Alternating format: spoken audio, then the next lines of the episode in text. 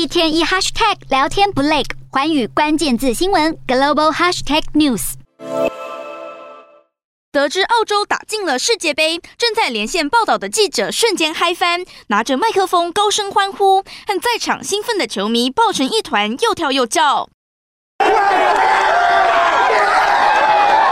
记者将麦克风递向球迷，不过这位球迷已经兴奋到语无伦次，直接冲向摄影机亲吻镜头。澳洲十三号在卡达世界杯足球赛跨洲附加赛以五比四险胜秘鲁，连续五年进军世界杯会内赛。